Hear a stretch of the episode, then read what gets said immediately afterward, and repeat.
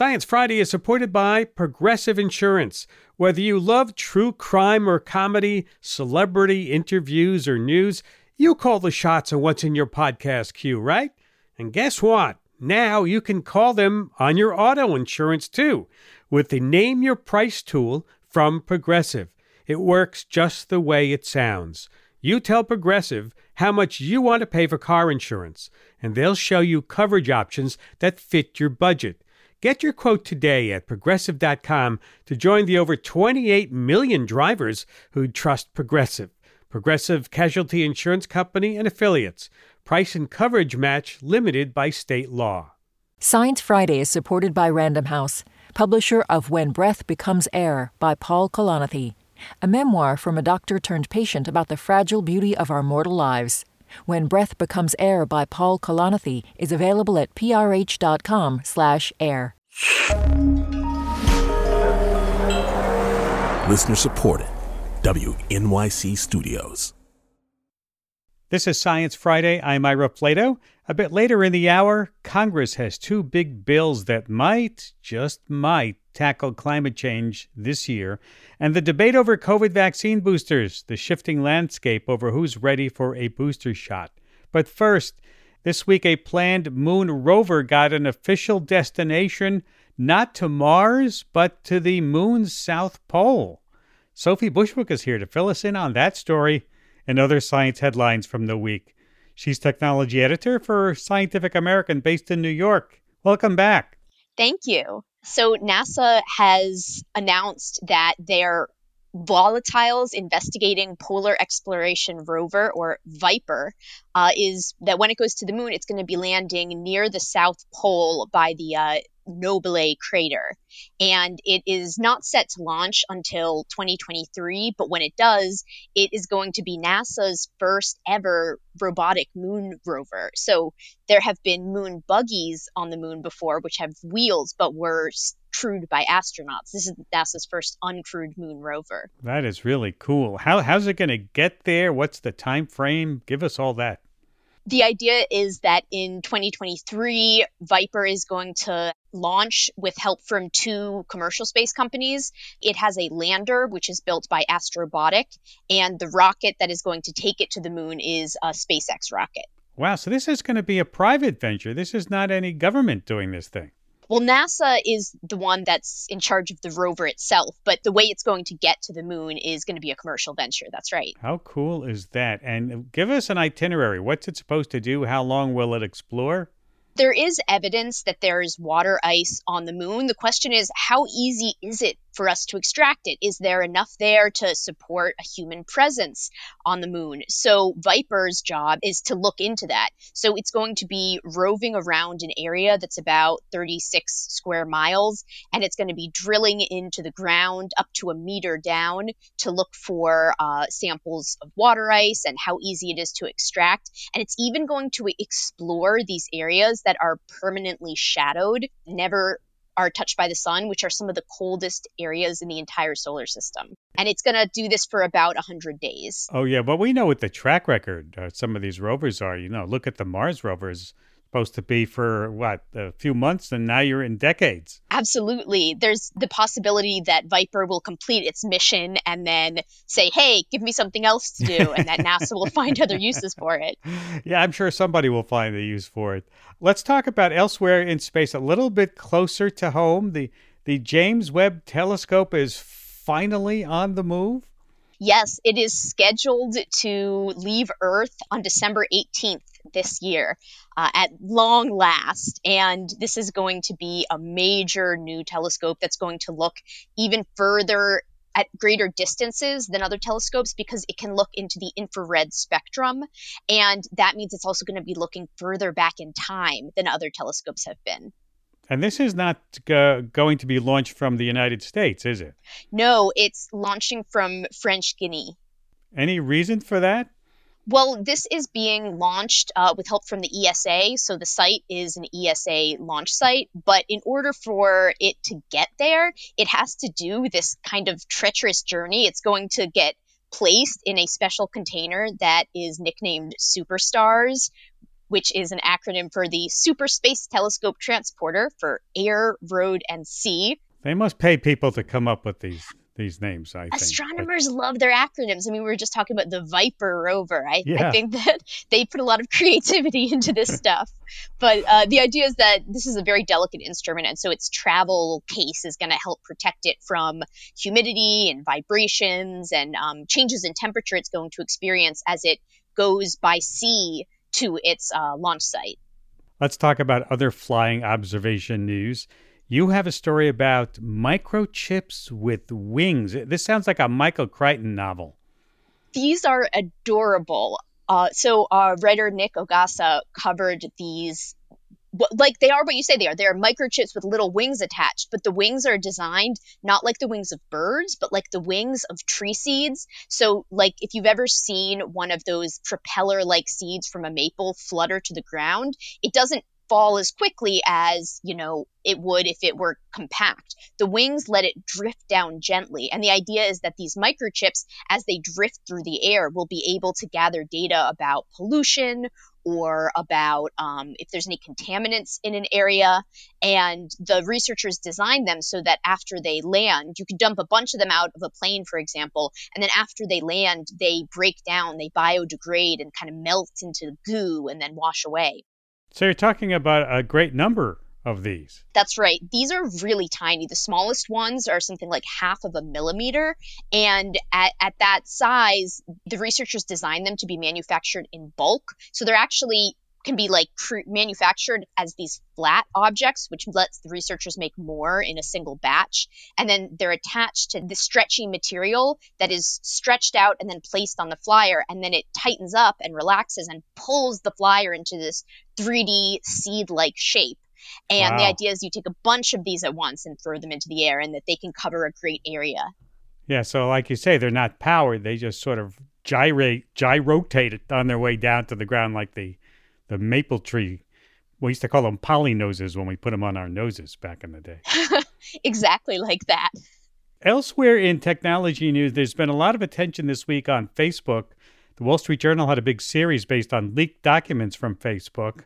That's right. Facebook has been conducting research internally uh, that it hasn't been sharing with the general public. And the Wall Street Journal uh, reported a story based partially on information from researchers inside Facebook who shared this information with reporters about some of the things that Facebook has found about its own platform, including the fact that uh, Instagram can cr- increase uh, anxiety and depression among teenage girls. Um, the fact that Facebook has a cohort of special users who aren't subject to the same moderation rules as the rest of us because they some of them have big audiences or they are just prominent political figures. And so they can get away with saying things on Facebook that the average user doesn't get to do. And a lot of this information is revealing that Facebook is aware of many of the problems with its platform. It just isn't necessarily sharing these problems or taking action to fix them. There are researchers who are attempting to conduct independent research on Facebook and how misinformation spreads on the platform and how it can be targeted at people with ads. But just last month, some of the researchers who study this were kicked off the platform for gathering the data that they use to do their research. So Facebook is really unwilling to face outside scrutiny. And when it does study what's going on, it's unwilling to share that information with uh, the public. Hmm, more bad news for Facebook. Recently, there was uh, a big data breach from T-Mobile. I mean, a lot of users' personal data was leaked. Is there anything that can be done here? So the T-Mobile leak, tens of millions of Americans' social security numbers, home addresses, even driver's license numbers were all exposed to hackers. And this is only the latest major data breach that we've seen. So some people have said, we're basically asking people to take personal responsibility for the fact that other companies have made their social security numbers vulnerable. And other people are saying, well, we shouldn't be putting this on individual consumers. The organizations that use social security number as a proof of identity should just be using a different method. And specifically, they can keep using social security numbers, but they should be using multi-factor authentication. So maybe require the social security number, but also require another piece of information that lets the person prove they are who they say they are. Um, so you're talking about uh, like when my email sends me a text to my phone to make sure I'm me. That's what multi-factor authentication is. That's correct. The idea is that you don't want to ask for two pieces of information necessarily, because if, if I, let's say I'm calling a customer hotline and they say, okay, to prove you are who you say you are, give me your home address and um, your social security number, for example. If, if they do that, a hacker who has gotten access to my social security number often also has access to my home address. So what that organization that's asking for, for proof of identity needs to do instead is to reach out to me, like you said, by sending a text to my phone, something that it would be much harder for a hacker to get a hold of, or by requiring some other form of, of authentication that relies on some something I own, like a device. Some other methods include, some people have these U S B keys that maybe you can't log into account an account on a computer until you both enter a password and you're using a machine with this U S B key plugged in, which proves that you are who you say you are. Yeah, because I have on my phone, I have an uh, an app called an authenticator, right? Yes. And you have the authenticator generates all these little numbers that you then put back into the response, and that makes sure that it's you holding the phone. You're the right person. Yeah, that's a great example, a very common example of multi-factor authentication.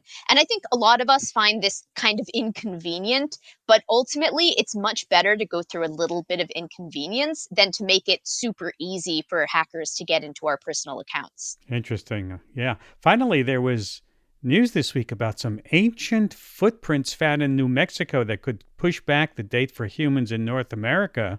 But you have a story about prints somewhere else, some ancient muddy handprints. Tell us about that.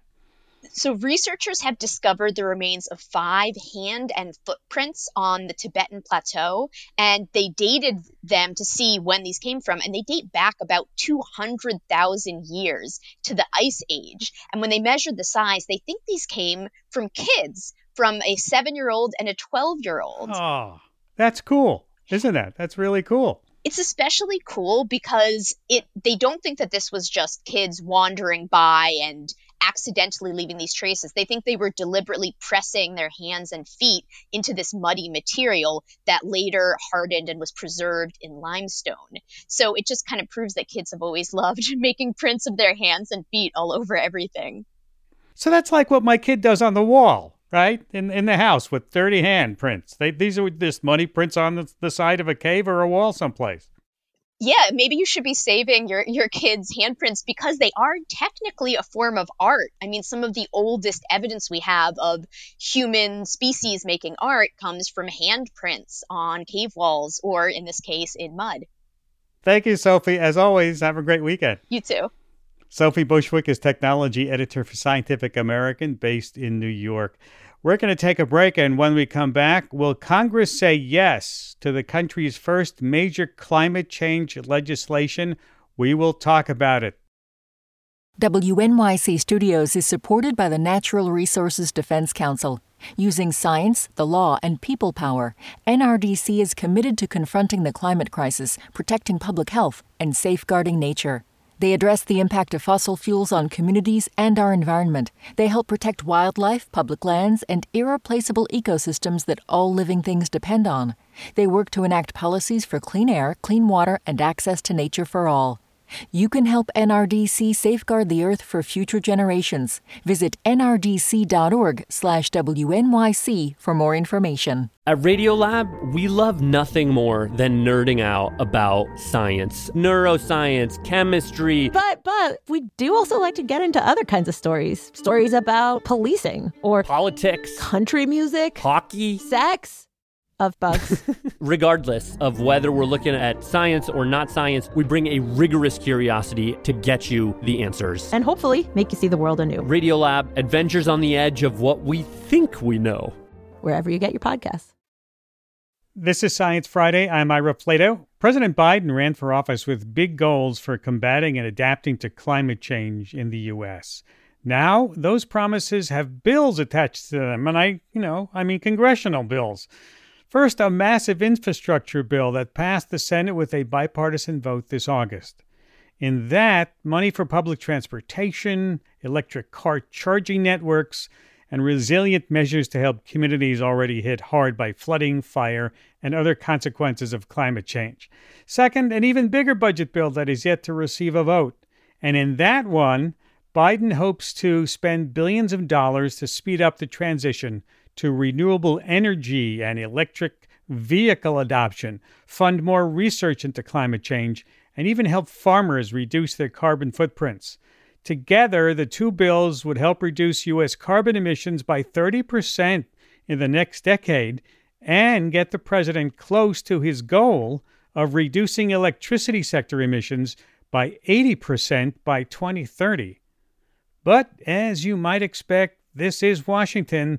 There's politics to consider, and some of the biggest provisions hang in the balance as lawmakers beholden to different groups of constituents jockey for victories. With me is Carl Davenport, energy and environmental policy reporter for The New York Times. Welcome, Carl. Hi, it's great to be with you, Ira. Did I get anywhere close to summing that up correctly? Absolutely. The numbers are all right. I mean, if you were to actually put together the impact of these two pieces of legislation combined, it would be far and away the largest thing that the U S has ever done to combat climate change. And it would profoundly reduce U S carbon emissions. And those emissions would start to go down and we would see a difference in less than a decade. Let's talk about climate resiliency money. What do we mean by that? That is mostly money, uh, the infrastructure bill. That's the one um, that you talked about, the trillion dollar infrastructure bill that passed the Senate last month and is at the moment still expected to go up for a House vote, possibly to go to President Biden's desk as soon as next week. That bill includes forty-seven billion dollars for what you said is called climate resiliency. This is the first time the federal government has ever spent money on something with that label. That money acknowledges that we are going to have to rebuild our infrastructure in a way that accounts for stronger flooding, stronger storms, greater heat waves, rising sea levels, the impacts of climate change. So that means we're going to have to build roads and bridges, build our infrastructure in a way that a- accounts for stronger storms and much higher surges of water when those storms come. What we just saw, the devastation and, and the deadly impacts of the flooding from Hurricane Ida in the New York City area. Um, the idea would be to use some of this forty-seven billion dollars to rebuild a lot of that infrastructure, rebuild subways, rebuild buildings, rebuild coastal areas in a way that acknowledge more of that is on the way. Um, so that's a really big deal. Again, the federal government has never said, let's take climate studies into account and rebuild our infrastructure in a way that makes us prepared and resilient for it. Yeah, that would be a new idea and a new direction. Let, let's talk about the budget bill, because there are huge investments in there for transition to renewable energy. What are some of the carrots? What are some of the sticks? So the way I like to think about these two bills is the infrastructure bill, which right now is about a third smaller, um, contains this idea, a lot of money to help us prepare for the climate change that's coming. It doesn't contain very much at all to help us keep climate change from getting worse. It just says climate change is coming. That's baked in. We got to get ready for it. The budget bill, the reconciliation bill, goes much further.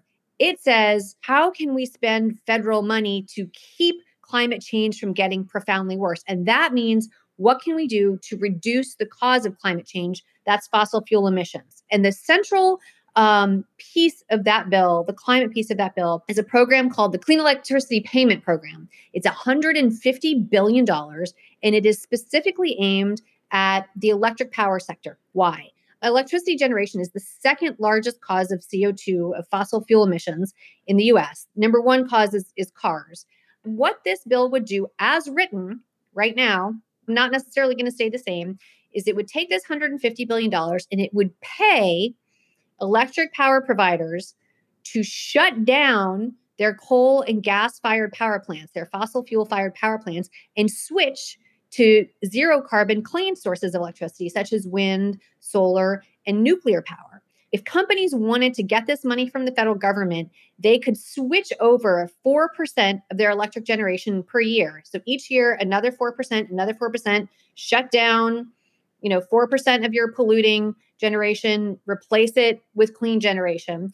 Um, So that's the carrot. You know, that's something companies right, would be right. excited to get that. And companies that did not do that, they would pay a fine. That's the stick. If you don't, if you don't do it, or if you do less than four percent, then you have to pay a penalty. The structure of that um, has been analyzed as, as having um, the potential to basically totally transform the electric power sector in the next eight or nine years to get us to probably eighty percent clean sources of electricity in the U S by twenty thirty. That's a profound change, and it really would go very far to lowering the U S carbon emissions. And there's one more thing that's super important about this. It wouldn't just lower carbon emissions in the electricity sector. A lot of um, the legislation is also about promoting the use of electric vehicles. They might not be burning gasoline, but if the electricity is coming from dirty sources, those cars are still dirty. But if the electricity has been turned over, you know, and is coming from cleaner sources, that means you've also had the follow-on effect of cleaning up emissions from vehicles as well. So that that's why analysts see this as, if this provision passes, if it stays in, as as having a very profound impact on U S fossil fossil fuel emissions, and very fast as well. Of course, I would imagine there's going to be some pushback from the coal industry and the states where coal is big still. There's a lot of pushback. The electric utilities certainly like the idea of a way that they can get money from the government. They don't like the penalty. Analysts say if you take away that penalty, it's a subsidy. It's a clean energy subsidy, but it doesn't, it won't have the power, that transformative power. Mm-hmm. The natural gas industry uh, is lobbying to get paid from switching to coal, which is the most heavily polluting source of, of fossil fuel emissions, to natural gas, which is still a polluter, but only about half as polluting as coal. So they're saying, hey, we're not one hundred percent clean, but we're a lot cleaner than coal. So you could, you know, how about you get paid to switch to us? That would still lead to reductions in emissions, but not nearly as dramatically um, as envisioned by the president, or at the rate that scientists say needs to happen to prevent a lot of the worst climate right. catastrophes. Right. Let's go back to the cars, because you mentioned how important they are to a clean energy future. Can these bills help clean up other kinds of transportation? I'm thinking about public transit, shipping, other kinds of stuff. There is a lot of money in both of these bills aimed at transit. Um, the bipartisan bill would include um, about seven billion dollars for building electric vehicle charging stations. It would include about five billion dollars to help provide electric and low emission school buses. Um, it would include broadly about thirty-nine billion dollars to modernize um, public transit systems, including replacing um, heavily polluting diesel buses with zero or low carbon electric buses. There's uh, money in there in the uh, reconciliation bill, the budget bill. There's provisions for tax credits for consumers to buy electric vehicles. Both of the provisions are loaded with proposals and provisions designed to um, you know, build out our almost non-existent electric vehicle charging infrastructure, to make it easier and cheaper for consumers to buy electric vehicles. It also has um, tax credits, manufacturing credits for automakers to help them build and sell the kinds of electric vehicles that consumers would, would want to buy. So all of those, I would say, are designed to supplement, support, and accelerate this sort of central clean electricity program. That's kind of the biggest piece. And then all this other spending on charging stations, tax credits, helping companies make this transition, building out more of the electric grid to support more wind and solar and renewable electricity. All of that is a very important part of supplementing and making this transition happen.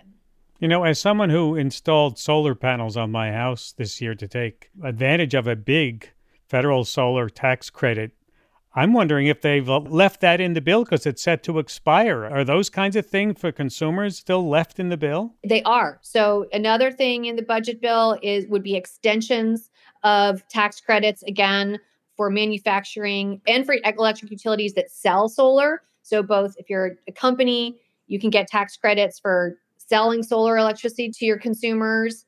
And there are tax credits, more tax credits for consumers. So, so a lot of the budget bill is just extensions of these tax yeah. credits, keeping yeah. them alive.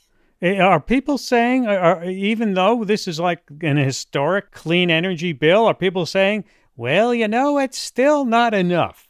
Um, I mean, yeah. The problem is, is just that, uh, you know, the world has waited right, too long. Right. So the math doesn't add up. And you know this, Ira, if you look at the amount of C O two that's in the atmosphere right now and the amount of heat trapping C O two that's going up right now, the rate of it, we've already heated up one point one degrees Celsius since pre-industrial times.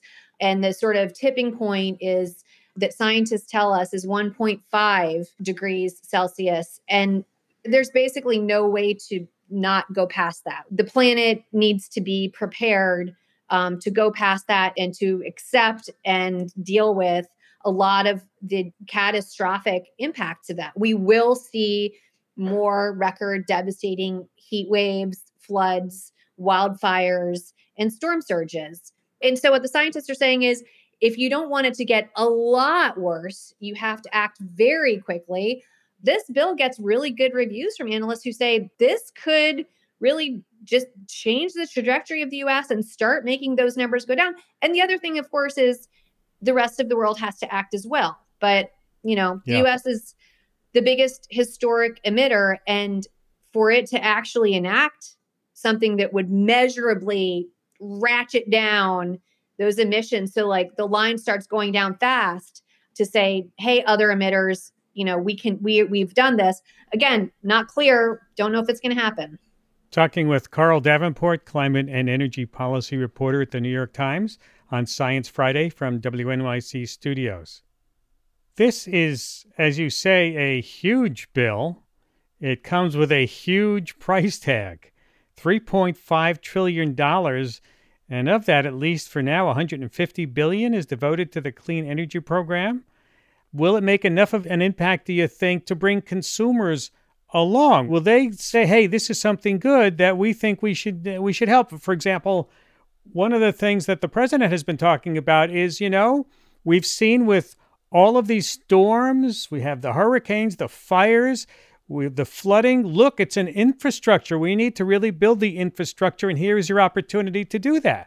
That is certainly how this pair of packages is envisioned by President Biden and, and by a lot of the Democratic leadership.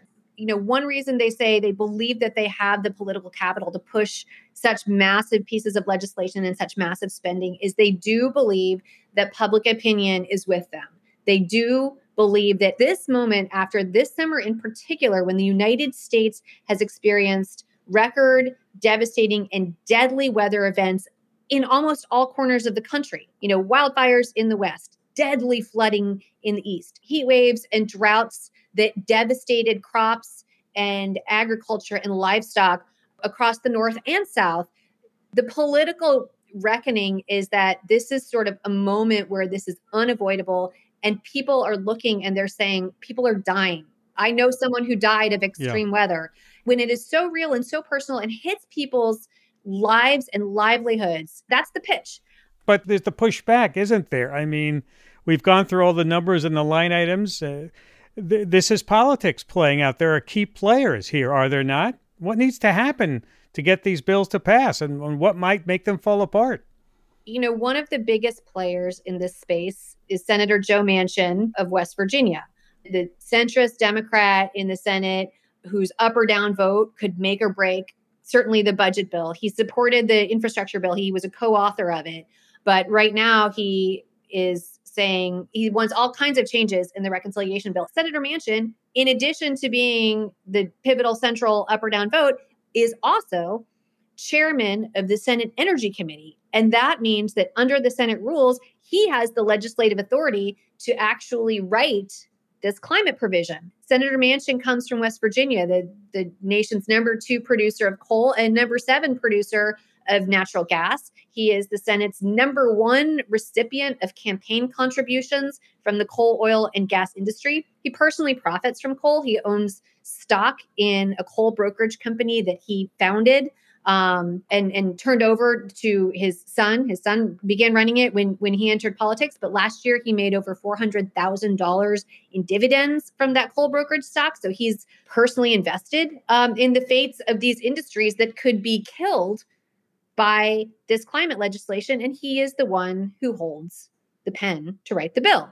At this moment, the expectation is that if this legislation goes forward, Senator Manchin is going to try to find a way to write this bill that will be the most friendly to coal, natural gas, and electric utilities as possible.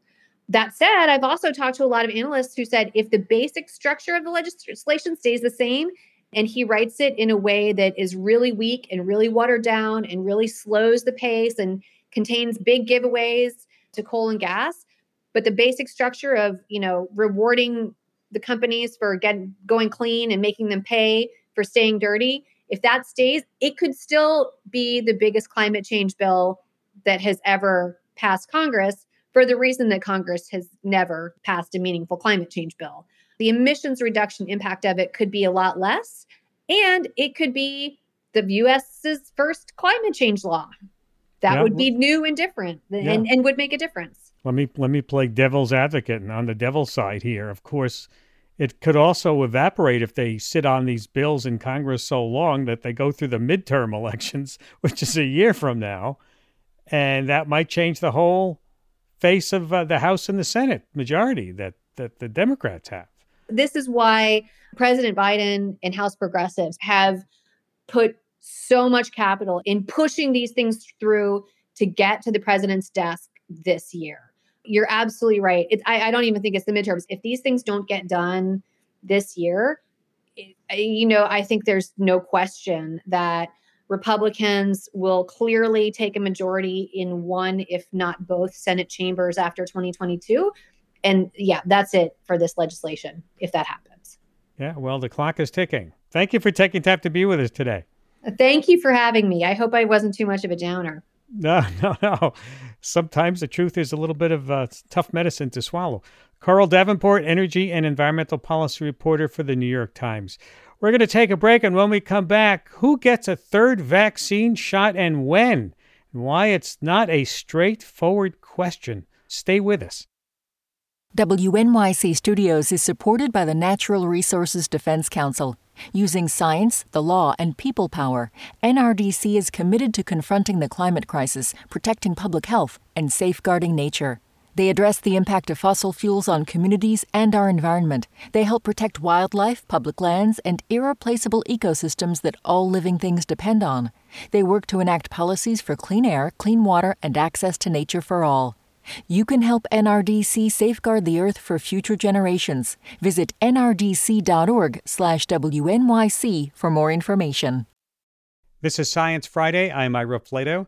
This week, the director of the C D C, Doctor Rochelle Walensky, overruled a recommendation by an advisory panel and said healthcare workers or others who might be exposed in their jobs, as well as those over sixty-five and over, can get Pfizer boosters. That mirrors the F D A's approval earlier this week. Israel has already been administering third doses to much of its population, and here in the U S, some people are seeking out an additional shot on their own, flying totally under the official radar. So why is this policy so confusing, and who is in charge? Joining me now to help sort through those questions and other booster conundrums is Sarah Jane Tribble, senior correspondent for Kaiser Health News, and Arthur Allen, an editor there and author of the book Vaccine, the Controversial Story of Medicine's Greatest Lifesaver. They recently published an article delving into the booster backstory, and you can find that at science friday dot com slash boosters. Welcome to Science Friday. Thanks for having us. Yeah, thank you. Nice to have you both. Sarah Jane, how unusual is it for the C D C director to overrule an advisory panel? It's very unusual. It was not expected, but I think that the director, Walensky, wanted to go along with what the F D A had said earlier in the week, and also to kind of back up the plan that President Biden laid out in August. Arthur, isn't it sort of nebulous? We don't really know who these at-risk individuals are or the whole universe of them? Well, we don't know exactly who they all are, but we can think of some obvious groups who would have been very upset if they couldn't be qualified for a booster, and that includes healthcare workers and teachers.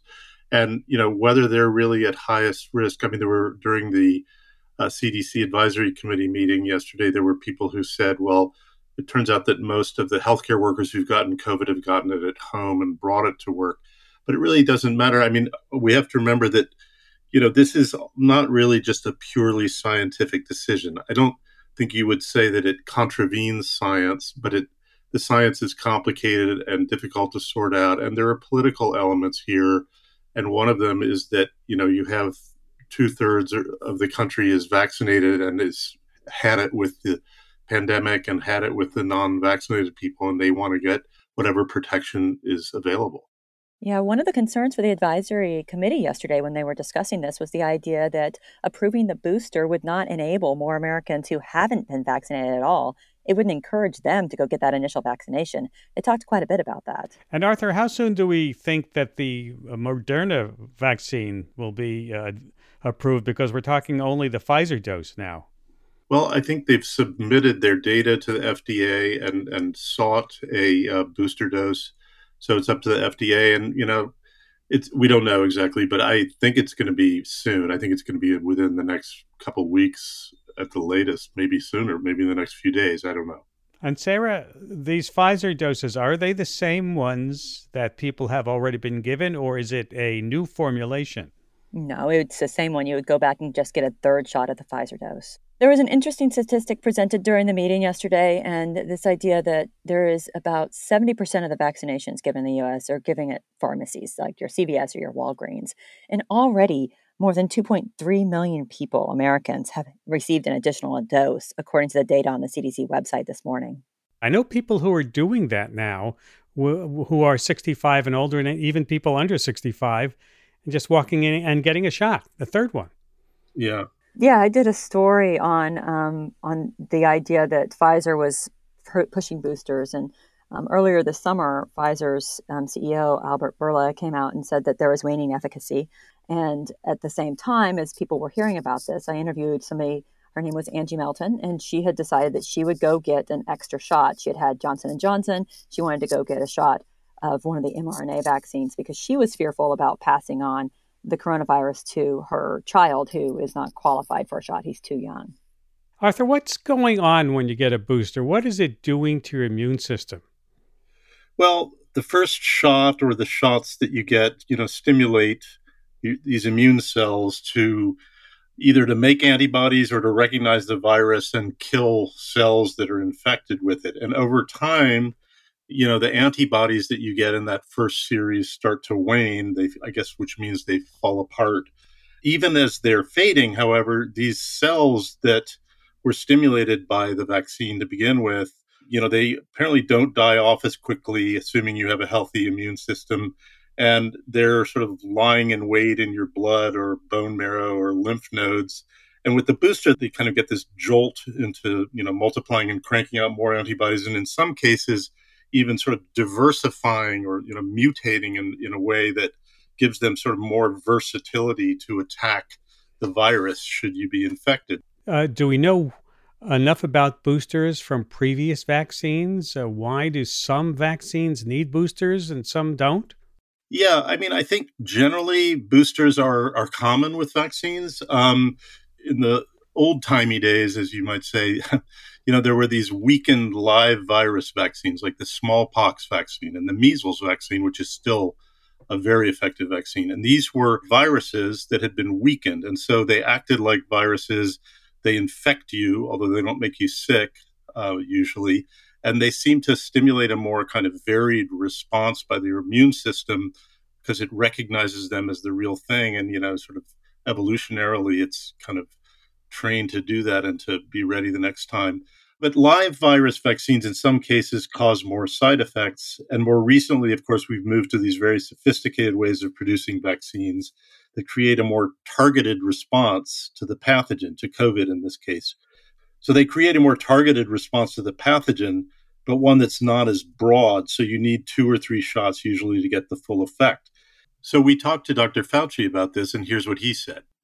Well, and in my mind, and it's purely my instinct as an immunologist and an infectious disease person, that the proper regimen is ultimately going to be a three-shot regimen where you get a prime, a boost, you let the mature, the immune system mature for several months, be that five or six or seven or whatever, and then you come in with the boost. So that's the thing that seems to escape people when they start talking about boosts. Yeah, because people think that by getting a booster that the, that we've admitted that the vaccine isn't working, right? We have to have a booster. Do they understand that's part of the uh, of the system? I don't think most people do, and I, I mean, I think most of us just really didn't think about it. Uh, but that's, you know, if you if you know the history of vaccines, you know, that's definitely, it's a common thing. Mm-hmm. Sarah, you found that N I H uh, had this in their mind for a while, right? Yeah, the N I H itself has been talking about boosters since January, at least January. And not only have they been talking about it, but they've been working with scientists around the world, forming a group called the SAVE group. That group is sixty to seventy epidemiologists, infectious disease experts, and others from around the globe, um, including agencies here in the U S. The F D A and C D C have members, and BARDA, they, they're all part of that, but also from Israel, the Netherlands, and elsewhere. These folks meet once a week, and they have subgroups to track the variants that are coming out with coronavirus, and then to collect samples and then do tests with mice and animal testing. And so the reporting that we did really uncovered this idea that the N I H has been on top of this all along. One of the folks I talked with, Doctor Bob Cedar, he is one of the principal investigators there and has been active with the Moderna vaccine team. Um, he had done some testing, um, and, and I'll let him explain it. Back in uh, March, we had, you know, kind of projected this already. And so we had animals that we had vaccinated with the Moderna vaccine back in the fall for the express purpose of looking at immune responses over a long period of time. Yeah, so they were looking at animal models way back, understanding they would need to, to do this later on. Yeah, I mean, they were looking at model animals back in the fall, and they knew and anticipated that they would need to look not only at the short-term effects of the vaccines, but the long-term effects. And when he said that to to us, I, I sort of paused and thought to myself, of course. You know, we've had vaccines around for ages, and of course the scientists are worried about the long-term um, efficacy, the long-term strength of these vaccines. And of course these brilliant scientists who have spent their whole lives studying vaccines and working as public servants were already thinking ahead of what the general public would think. So once he said that, I was sort of like, yeah, they, they had set animals on the shelf, so to speak, to look at the long-term effects of whether the vaccines would work or not. And in looking at that, they would be asking, well, do we need to boost? Because we've had to boost other vaccines in the past. And, and when you think about it that way, it's sort of like, huh, they, they've th- there's no surprises here for them. And um, and indeed, what they found with their animal models was really good response with the antibodies once they did boost. So how did the president sort of get out ahead of the regulatory committees on this? Did he listen to the N I H and then here come the F D A and C D C, and he's sort of trapped now? Well, the president has this group, you know, the COVID nineteen task force that he's put together. And so Biden's announcement in August came after talking with that White House COVID nineteen task force. That includes, you know, Jeff Zients is the, the leader of that. He kind of organizes it. It includes Doctor Fauci, Surgeon General Vivek Murthy, former F D A Commissioner David Kessler, and current F D A and C D C leaders. So that group of folks, um, they've been talking for months about um, the data that they're seeing coming in, the research. They talked to the N I H, they talked to the companies, they, they're looking at every aspect of the research. And notably, Doctor Fauci told us that he meets with Biden on a weekly basis. And we confirmed that Fauci and others in those top White House meetings heard from the N I H scientists as well in their own meetings about the research on boosters. And so when you take that all together and you think this group of leaders that Biden has appointed as his task force, he's listening to them. And these leaders were convinced that they wanted to go out ahead of the Delta variant. After, you know, they heard from the N I H, they heard from the corporations, they were watching Israel, and they made their call and hoped for the approval process to sort of keep up. Arthur, so what's the calculation that these advisory committees are making here? Where is the balance? They, they, they must be walking a line some somewhere here. I think that sort of in the face of, you know, public skepticism or leeriness of getting another shot, and the fact that, you know, all these vaccines could clearly do a lot of good in poor countries, they don't want to be in the position of recommending vaccines unless they really think they're necessary. And especially if they cause additional serious side effects like myocarditis, which has been, you know, reported mainly in sort of younger men after the second mRNA vaccine, whether Pfizer or Moderna. And so I mean, I think it's really unlikely that we're going to see any of these uh, events once boosters start being given out. But we don't have that much data yet. And even the data from Israel, you know, the younger people were the last to get the boosters. So we haven't seen a huge amount of data from them as to whether the levels of myocarditis might be higher theoretically. Um, and so, you know, you, these committees are weighing risks and benefits for the public, and the research isn't really totally there yet that satisfies our knowledge of either. Even though, you know, as as Sarah Jane was pointing out, like with the woman she talked to, I mean, on a personal level, you know, it's pretty easy to see people deciding, yeah, it is time. I'd like to have some more protection. This is Science Friday from W N Y C Studios. And so the president and the N I H uh, already sort of throwing their weight behind this. It, uh, th- does does this make it look like a political decision by Doctor Fauci here? It really does feel like that. Whether whether the N I H and the president like it or not, um, it does feel like a political decision because it's becoming from sort of these top officials as opposed to the agencies themselves. But let's not also, I don't want to minimize the influence of the pharmaceutical companies here. Even before Biden's announcement, you heard Pfizer's um, Albert Bourla coming out much earlier this summer about talking about the waning immunity and beginning to push for boosters. And then, of course, we've talked about Israel and what they saw there. Fauci, he told us that in his mind, the sooner you get the boosters out, the better if you want to prevent people from getting sick in general. But he also really drove home the point that he wanted the decision to not be, I mean, the decision just isn't one guy or one group. It, it needs to be done sort of the American way. Let's make sure we do it with the official process. And the official process is the F D A with their VRBPAC and all the things that you do. And if they say, we don't think there's enough data to do a booster, then so be it. It'll be that way. I think that would be a mistake, to be honest with you. But nonetheless, you know, we want to do it by the proper procedure. So it's, it sounds like he thinks, you know, uh, let's let's go by the book, even though I think you may be making a mistake and not bringing the boosters out fast enough. Yeah. You could see at the F D A meeting that there was this fairly open breach between the head of the biologics division at F D A and the person who's directly under him, Marian Gruba, who's in charge of vaccines. She obviously was more conservative and cautious than he was. He was going for full approval of boosters for everyone, which was, I assume, you know, Pfizer must have thought that he was going to have the final word.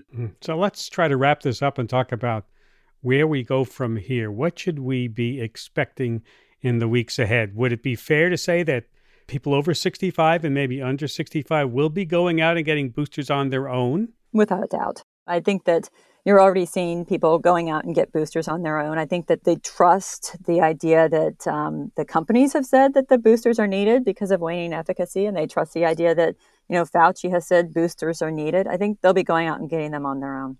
And what about the official position? Will we be expecting that to keep shifting? I mean, I think, you know, this week, Johnson and Johnson reported that the booster shot has, you know, the potential to give people really excellent protection. Moderna is expected to, to release similar data soon. And then, uh, you know, there's all this pharma industry pressure to get third doses. And I'm kind of wondering whether these committees are going to meet again for each of these vaccines, or are they going to, is it possible that they might meet again, uh, you know, to reconsider broadening their recommendation in terms of who should get vaccinated? I mean, it really depends, obviously, on the data that we're seeing from the ground and from hospitals. Um, I think they're going to be very responsive to that. Well, that's a good place to end, folks. Uh, thank you for really an enlightening discussion. Thank you, Ira. Thank you, Ira. You're welcome. Sarah Jane Tribble, senior correspondent for Kaiser Health News.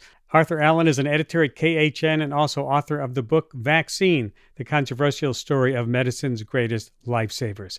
And you can read their article on the booster story. It's at sciencefriday.com slash boosters. One last thing. Our book club kicks off next week. This fall, we're reading Rising, Dispatches from the New American Shore by Elizabeth Rush. We'll be talking about wetlands, floodplains, and the communities fighting back against sea level rise. This is a very relevant discussion these days. So join us for live discussions, scientist interviews, and more. Information, of course, is up on our website, science friday dot com slash book club. Charles Berquist is our director. Our producers are Christy Taylor and Kathleen Davis. John Dankoski is our news director. B J Lederman composed our theme music. And, of course, if you missed any part of the program or you'd like to hear it again, subscribe to our podcasts or ask your smart speakers now, anywhere in the house, to play Science Friday. We'll see you next week. Have a great weekend. I'm Ira Flatow.